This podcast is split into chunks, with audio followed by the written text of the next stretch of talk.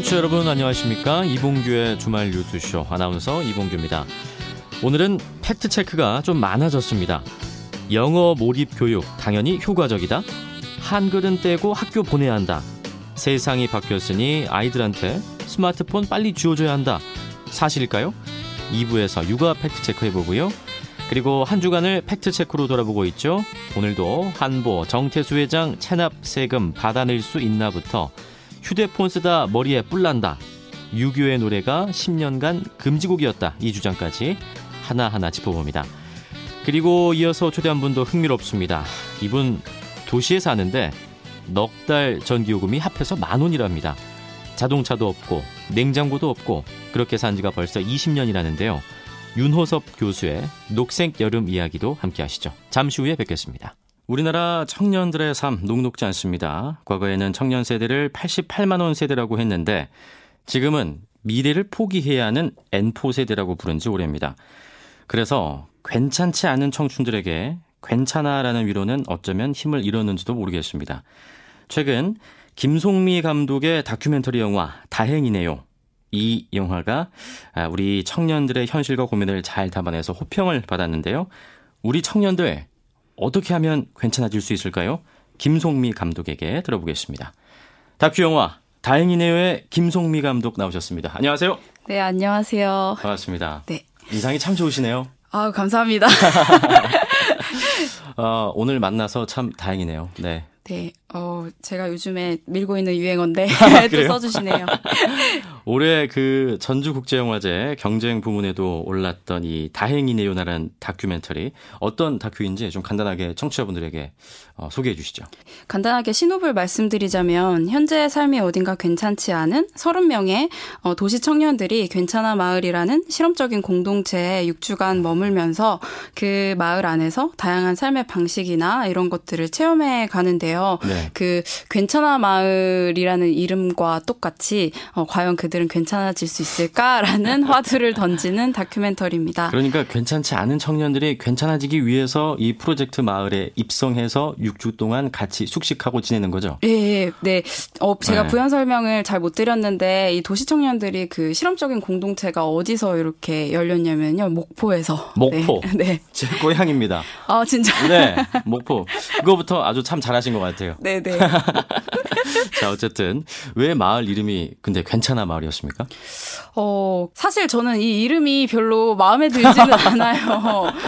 이상하게 맨 처음에 괜찮아 마을을 만들 거야라고 네. 얘기를 들었을 때 어, 그거 약간 근거 없는 미사여구 있는 음. 그런 위로의 말 아니야? 약간 네. 이런 저 저도 어떻게 보면 어떤 한 구석이 되게 마음이 푸석푸석해져서 그런 말들에 이제 더 이상 위로를 받지 못하고 그랬던 거죠. 근데 그 친구가 아, 아직도 이 말에 어 힘이 있고 그리고 어 이런 마을이 존재해야 한다고 말을 음. 하더라고요. 그러면서 그런 입주자 분들도 실질적으로 이 입주를 할 때 검색어에 자기의 삶이 괜찮지 않아서 내가 정말 괜찮은가? 괜찮아질 음. 수 있을까? 이거를 검색하다가 또 괜찮아 아. 마을에 오신 분들도 계신다고 네. 하더라고요. 그래서 그 단어가 주는 음. 어떠한 상징이 있는 것 같아요. 그러면 그 마을은 마치 그 홍길동전에 등장하는 율도국 같은 그런 마을인가요? 아, 유토피아적인 이상을 담은 그런 마을? 조금은 그럴 수가 있겠죠. 네. 음. 어떻게 보면 그런 아. 바람이 음, 담긴 마을인 것 같습니다. 그래서 어떤 사람들이 이곳에 모였습니까? 두 타입의 사람들이 모였는데요. 첫 번째는 현재가 괜찮지 않은 조금 더 괜찮아지고 싶은 조금 쉬고 싶은 사람들이 모이기도 하고요. 네. 한 절반가량은 어, 좀 다른 차원의 삶에 방식을 조금 배워가고 싶고 대안적인 교육이라던가 대안적인 공동체를 체험해보고 싶은 음. 분들이 오셨습니다. 그럼 나이대는 보통 어떻게 됐어요? 그 가장 어린 친구가 18이었고요. 네. 그리고 가장 나이가 많으신 분이 39이었어요. 어쨌든 청년이라 부를 수. 수 있는데 네. 마지 노선이었네요. 마지 노선. 네. 자, 프로젝트 마을이니까 뭔가를 했을 거 아닙니까? 네네. 청춘 남녀 30명이 모였습니다. 네. 첫 번째로 뭘 했습니까? 저희 일단 밥해 먹었고요. 네. 밥해 먹었고 그냥 가족들이랑 같이 하는 그런 일상 같은 것들 있잖아요. 네. 그런 것들을 먼저 하기 시작했어요. 일상에 최선을 다하는 거네요. 네, 어떻게 보면은 사람이 괜찮지 않다고 느낄 때나 되게 힘들어하는 그런 기점은 보통 일상생활이 불가능한 그런 어, 지점에서 사람들이 되게 힘들어하는 것 같거든요. 네. 그러니까 너무 힘든 나머지 편하게 밥을 먹지 못하고 음. 충분히 잠을 자지 못하고 네. 일단 그런 의식주에 되게 보통의 의식주의 패턴이 건강하게 돌아가야 된다고 음. 생각을 했고, 네. 근데 여기서 되게 재미있는 지점이 우리가 쉬기 위해서 왔는데 워낙 사람들이 쉬는 방법도 모르고 그리고 많이 쉬어 본 적도 없으니까 막상 쉴 줄을 모르는 거예요. 네. 그래서 어떻게 보면은 이 프로젝트 이름을 들으면은 목포에 도시 청년들이 내려간다 하면은 약간 영화 리틀 포레스트처럼 네. 자전거 타고 막 그런 이상적인 생각들을 하잖아요. 뭐 농사 짓고 음. 하는데 현실은 청년들이 네. 농사 지을 줄 몰라요. 그렇죠. 그리고 예, 두 번째로는 어 모이면은 이렇게 자전거 타고 이렇게 막 자, 친 자연적인 이런 것보다도 너무 외로웠던 사람들이잖아요. 아. 그런 사람들이다니까 모이니까 매일 얘기를 나누고 음. 이전에 뭔가 쉬는 방법을 몰랐기 때문에 이전에 했던 해소하는 방법 있잖아요. 그거를 네. 조금 답습하는 경향이 초반에 있었어요. 도시에서 뭔가 쉼을 해결했던 그런 방식을 음. 뭔가 목포 마을에서까지 뭔가 연장선상처럼. 예를 들면요? 예를 들면 진짜 술을 먹는 그런 아. 거라든지. 어, 뭔가 쉬라고 냅둬도 그런 쉬지 것, 못하고. 네, 쉬지 못한다든지 그런 것들이 되게 안 풀리듯 풀리듯 이러다가 아. 슬아슬 하다가 또 되게 재미있는 계기로 쉬게 되고 아마 아실 거예요. 다큐멘터리 보셨어서. 우리 청취자분들은 모릅니다. 안 보셨을 테니까. 네. 그래서 이게 약간 스포기는 하지만 네, 이거 기생충 아니니까. 네 네 네. 더 많이 보셔야 되니까. 네 네 네. 어, 음, 되게 도시와는 다른 차원의 쉼의 방법이 좀 필요했다고 생각을 해요. 네. 그러니까 예를 들면은 계속 말로 풀려고 하고 술을 먹으면서 약간 유흥으로 풀려고 했는데 약간 그 음. 그 풀리지 않았던 게 약간 몸을 사용을 하면서 음. 풀리 해소되는 지점이 있었거든요. 예를 들면은 네. 저희가 했던 활동 중에 사물놀이를 했어요.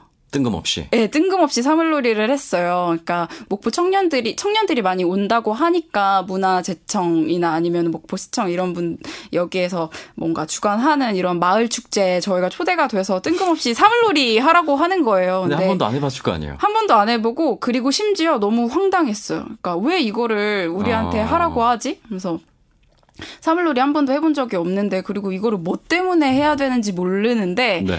막상 이거를 기대 없이 하는데 너무 재밌는 거예요. 이걸 뭔가를 두드린다는 게 맞아요, 엄청난 맞아요. 쾌감이 있고 그리고 사물놀이라는 게 굉장히 금방 합을 맞출 수 있는 단체 활동이더라고요. 네. 네.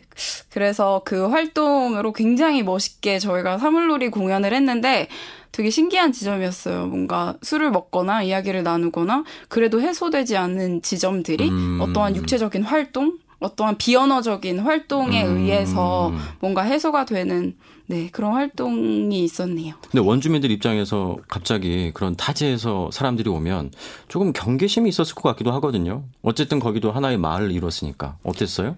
사실 음, 저희가 너무 시끄럽게 떠들어갖고 혼난 적은 있는데, 그건 저희의 너무 불찰이고, 네. 사실 너무 따뜻하게 맞아주셨어요. 아. 그냥, 어, 어머니, 그, 원도심에 계시는 목포 어머님들에게 제가 여쭤봤거든요. 그래서 네. 어머님, 저희 청년분들 오늘 좀 걱정 낮에 걱정 들지 않으세요? 그러니까 아니 노인들만 있는 이 마을에 청년들이 음. 있으면 얼마나 좋냐고. 그러니까 어 왜 좋으세요? 하니까 예를 들면은 우리 손녀가 우리 잠깐 이렇게 설날에 와서 화장실을 쓰면은 그 향내가 난대요. 아. 젊음의 향내가 난다고. 그러면서 젊은 사람들의 특유의 향내가 있는 것 같아. 네. 그래서 그 친구들을 볼 때마다 너무나도 기분이 좋다고 음. 하시면서 굉장히 따뜻하게 맞아 주셨는데 그 따뜻함이 또 친구들이 뭔가 괜찮아질 수 있게 했던 하나의 네. 요소가 되었죠. 그게 목표입니다. 따뜻함이 있는 곳 바로 목포입니다. 제 네. 고향. 목포 너무 좋죠. 네. 한 2주 정도 그래도 지나가면 어쨌든 거기도 작은 사회니까 네. 어, 어떤 룰이 형성되고 네. 무리가 생겨났을 텐데 네. 어떤 특이점을 좀 관찰하신 게 있었어요? 그러니까 예를 들면은 조금 톡톡 튀는 분들도 몇 분 계시긴 하셨어요. 그래서 예를 들면 뭐 도라이들. 어 약간 약간 그런 분들도 계시긴 계셨는데 그분들도 네. 사실 지켜보면은 너무 너무 다들 괜찮은 분이셨거든요. 근데 네. 첫 인상에서 모든 것들이 판가름 나잖아요. 요즘에. 근데 네. 지켜보면 볼수록 괜찮은 사람들이 대다수였고 그렇게 만약에 모듬들이 있었거든요. 숙소 모듬들이 있었는데 예를 들면 모듬이 뭔가요? 어 1모듬, 2모듬, 3모듬 해서 그냥 숙소가 찢어졌어요. 있어요. 음. 네, 빈집들이 여기저기 흩어져 있다 보니까 그러니까 어떤 분이 예를 들면은 돌발 행동을 한다 하면은 어, 이전에 뭔가 방식이었다면 저 사람 왜 이래? 음. 뭐 이상한 사람 아니야? 네네네네. 이랬을 텐데 여기에서는 모든 분들이 아, 이분이 되게 괜찮은 사람인데, 말만 저렇게 아. 거칠게 한다고, 원래는 되게 괜찮은 사람이라고 하면서 조금 더 이해해주는 약간 음. 그런 포용력이 있었어요. 율도국 맞네요. 어떻게 보면 저희가 되게 운이 좋았던 것 같아요. 네. 너무 좋은 분들이 많이. 그러니까 그런 분들이 처음 해볼 때 우리가 선입견을 갖고 예민하다고 생각할 수는 있지만, 좀 다른 표현으로는 좀 섬세한 분들이거든요. 맞아요. 네. 제가 그렇습니다. 자, 어쨌든 어 이분들이 무언가를 해야 한다는 압박감에서 조금씩 벗어나고 있었을 거 아니에요? 네. 또 어떤 활동들을 했습니까? 저희가 수건 사업처럼 늘 하고 싶었던 그런 일들 있잖아요. 여기에서만큼은 짧은 기간이지만 한번 실험해 보자 하는 프로젝트를 만들었는데 네. 굉장히 다양한 프로젝트가 만들어졌거든요. 음. 그래서 제가 하나 하나씩 다 소개해 드리고 싶은데 네. 네, 첫 번째로는 뭐 초록 상담소라고 어 되게 다른 사람의 말을 되게 잘 들어주는 친구가 있어요. 그 친구의 아이디어는 뭐냐면 6주간 생활하면 사람들 분명히 스트레스 많이 생길 거다. 그러면 내 방을 찾아와라. 음. 무엇이든 상담해 주겠다 하는 그런 프로젝트도 있었고 그리고 어 미연 씨가 진행했던 태양의 학교라고 태양의 주기대로 한번 살아보자. 그래서 해가 뜰 때 일어나고 그리고 해가 질 때 자는 근데 그분이 제일 못 맞췄어요. 그분인가요? 아, 그래요? 그래갖고 그런 되게 재밌는 것도 있었고 어떤 분은 요가 교실 같은 것도 했고 네. 괜찮은 앨범이라고 저희의 스토리를 가사로 해서 음악을 만드신 분도 계셨고 그리고 남겨진 조각들이라는 되게 성공적인 전시도 있었는데요. 그게 네. 뭐냐면은 이제 버려진 빈집들이 되게 많잖아요. 음. 지역에는 그래서 그 빈집 안에서 주워 올린 돌멩이들이라든지 아니면 그런 조각들을 수집해 갖고 예쁜 액자로 만들어서 음. 우리가 잊혀지면 안 되는 것이 있다. 그리고 작지만 어, 우리가 꼭 알아야 하는 것이 있다. 이런 것들을 음. 화두로 되게 실험 실험적인 전시도 했었고 그 전시는 그럼 지역 주민들에게 어떤 반응이었어요? 굉장히 되게 반응이 너무 좋았어요. 그러니까 네. 아니 우리는 되게 익숙하게 이렇게 지나가는 곳인데 너희들 눈에 이렇게 아름다워 보였다고? 음. 그리고 너무 고맙다. 세상 맞아. 우리 동네가 이렇게 아름다운 곳이지. 어떻게 보면은 너무 익숙해서 보이지 않는 것들이 이방인의 눈에는 되게 아름답게 보이는 네. 지점들이 있잖아요. 그게 네. 역으로 다시 그 분들에게는 또 아름다워 보일 수도 있는 거고. 그, 아, 내가 네, 네, 차마 네. 발견하지 못했던 것들. 네. 아. 그런 것들이 있었고 그리고 남다른 꿀레라고 혹시 쑥꿀레 아세요? 수쿨레? 목포에 되게 유명한 디저트가 네. 있는데 쑥 디저, 디저트가 있는데 아, 쑥?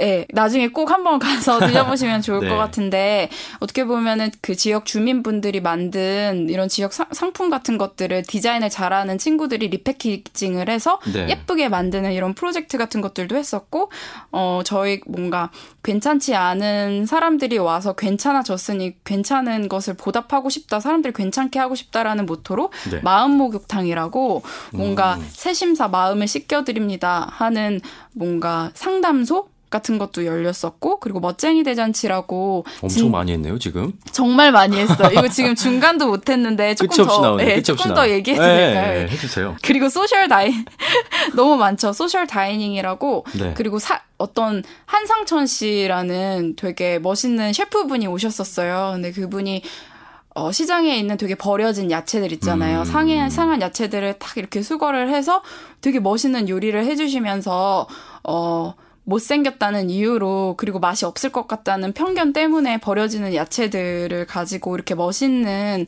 어 음식 맛있는 음식을 만들었다 좀 즐겨 달라라고 그 정도만 말씀해 주셨는데 네. 그 프로젝트를 보면서 이게 꼭 우리 같다 음. 어딘가에서 괜찮지 않지만 꼭 사용될 수 있고 음.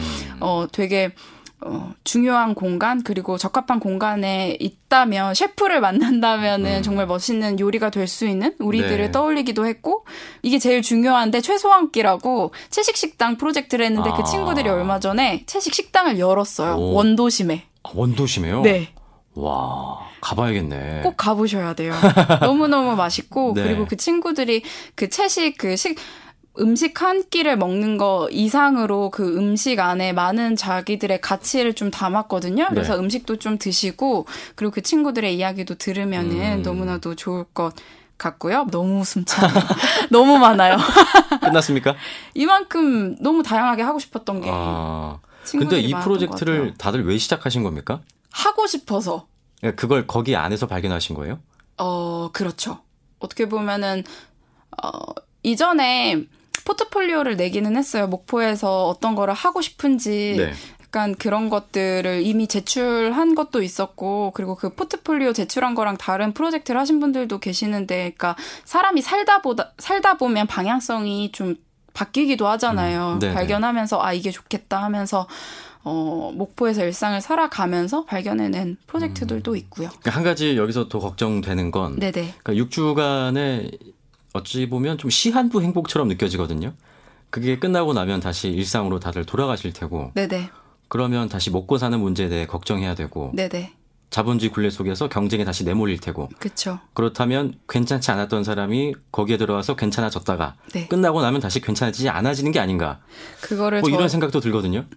그래서 저희도 그게 항상 고민이에요. 염려스럽고 그리고 다큐멘터리를 끝나면서도 항상 여러 관객분들한테 하는 말이 이 다큐멘터리는 괜찮아 말 성공적으로 끝났습니다라는 다큐멘터리가 아니라 네. 우리가 이런 거를 고민해 봤고 이런 실험을 했고 이제 막 시작했습니다. 음. 이제 막 어떠한 대안적인 삶의 방향을 찾아서 어, 식당을 열기도 했고요. 운동화 프로젝트도 지금 만들어가고 있고 이런저런 것들이 있습니다. 과연 어 이들은 괜찮아질 수 있을까요? 이 이유로. 음. 그래서 이 사람들의 대안적인 삶이 부디 뭔가 끝까지 성공적으로 맞춰지고 납득이 되도록 여러분도 큰 지지와 그리고 음.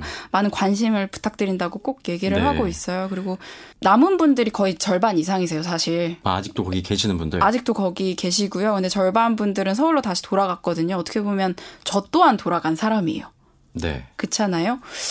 네, 그 친구들한테 어떤 의미냐고 물어봤어요. 전주국제영화제 끝나고 그게 너무 영화처럼 어, 한편에 뭔가 하나의 여행처럼 너무 짧은 여행처럼 음. 끝나버린 음, 그런 게 들지 않냐, 너무 공허함이 들지 않냐라고 했을 때 한 친구가 저한테 얘기한 게 언제든 힘들 지치면 떠날 수 있는 곳이 생겼고 아. 그리고 사람은 꽤 짧은 시간 안에 괜찮아질 수 있다는 걸 알았고 음. 그리고 여전히 나의 앞길을 무슨 어떤 형태로 내가 가도 지지해주고 응원해줄 수 있는 30명의 친구들이 생겨서 괜찮다라고 음. 얘기하더라고요. 음. 저도 그 말에 좀 동의하는 바가 있어요.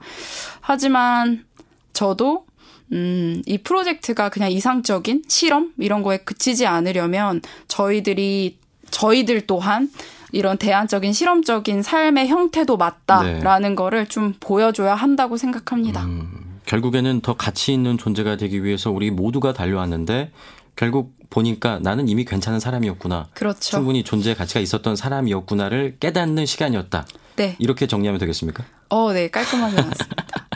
여기서 갑자기 뜬금없는 질문이지만 거기서 혹시 뭐 커플이 되거나 뭐 결혼을 지금 앞두고 계시거나 그런 분들은 없죠? 커플이 생각보다 많이 탄생을 안 했어요. 저희 스스로 서로가 너무 가족이라고 생각했나 봐요. 그래서 저희 서로도 너무 웃기다고 아. 이렇게 커플이 안 탄, 탄생을 안 할 수가 있냐고 너무 인간으로 본 거 아니냐고. 그래서 근데 커플은 그다지 탄생하지 않았어요. 아 그래요? 네, 생각보다. 저는 좀 탄생했을 줄 알았거든요. 네. 아 아쉽네요, 괜히. 저도 아쉽네요. 저도 그 일환이 될 수 있을 거라고 생각했는데. 그래요. 어, 갑자기 뭔가 씁쓸해지네. 아 그리고 이제 이 질문을 드리기 위해서 지금까지 우리가 대화를 나누지 않았나 생각하는데. 네. 그래서 다큐멘터리 영화 제목이 다행이네요예요. 네네네. 뭐가 다행입니까? 이 친구들이 마지막 상담을 다 끝내고 제가 울었거든요. 너무 이제 이 친구들이 더 이상 촬영하는 게 피사체가 아니라 너무 가족이고 친구여서 그 친구들의 뭔가 어떠한 스토리 괜찮아졌는지 안 괜찮아졌는지는 잘 몰라요. 왜냐면 그전에는 피사체로만 되니까. 보신 거예요? 아닙니다. 왜냐면은 처음부터 그 사람들을 사랑할 수가 없잖아요. 네. 어떠한 계기로 저도 그 친구들 진심으로 사랑하게 되면서 그 마지막 상담을 마치고 혼잣말처럼 내뱉던 내뱉었던 단어가 아 진짜 다행이네요라고 음. 얘기를 했거든요. 그리고 이 제목에 다행이라는 한자를 조금 바꿔서 저희가 사용을 했어요. 만일 다해 단일 행이라고 네. 많은 길이 있다. 다양한 길에 대한 이야기들 네, 그런 모든 메시지들이 좀 담겨 있는 네. 제목인 것 같습니다. 그래서 다행이네요네요. 많은 길이 있다. 네. 오늘 감독님과 대화 나누게 돼서 다시 한번 다행이네요. 감사합니다. 지금까지 다큐멘터리 다행이네요의 감독 김송미 감독과 이야기 나눴습니다. 고맙습니다. 감사합니다.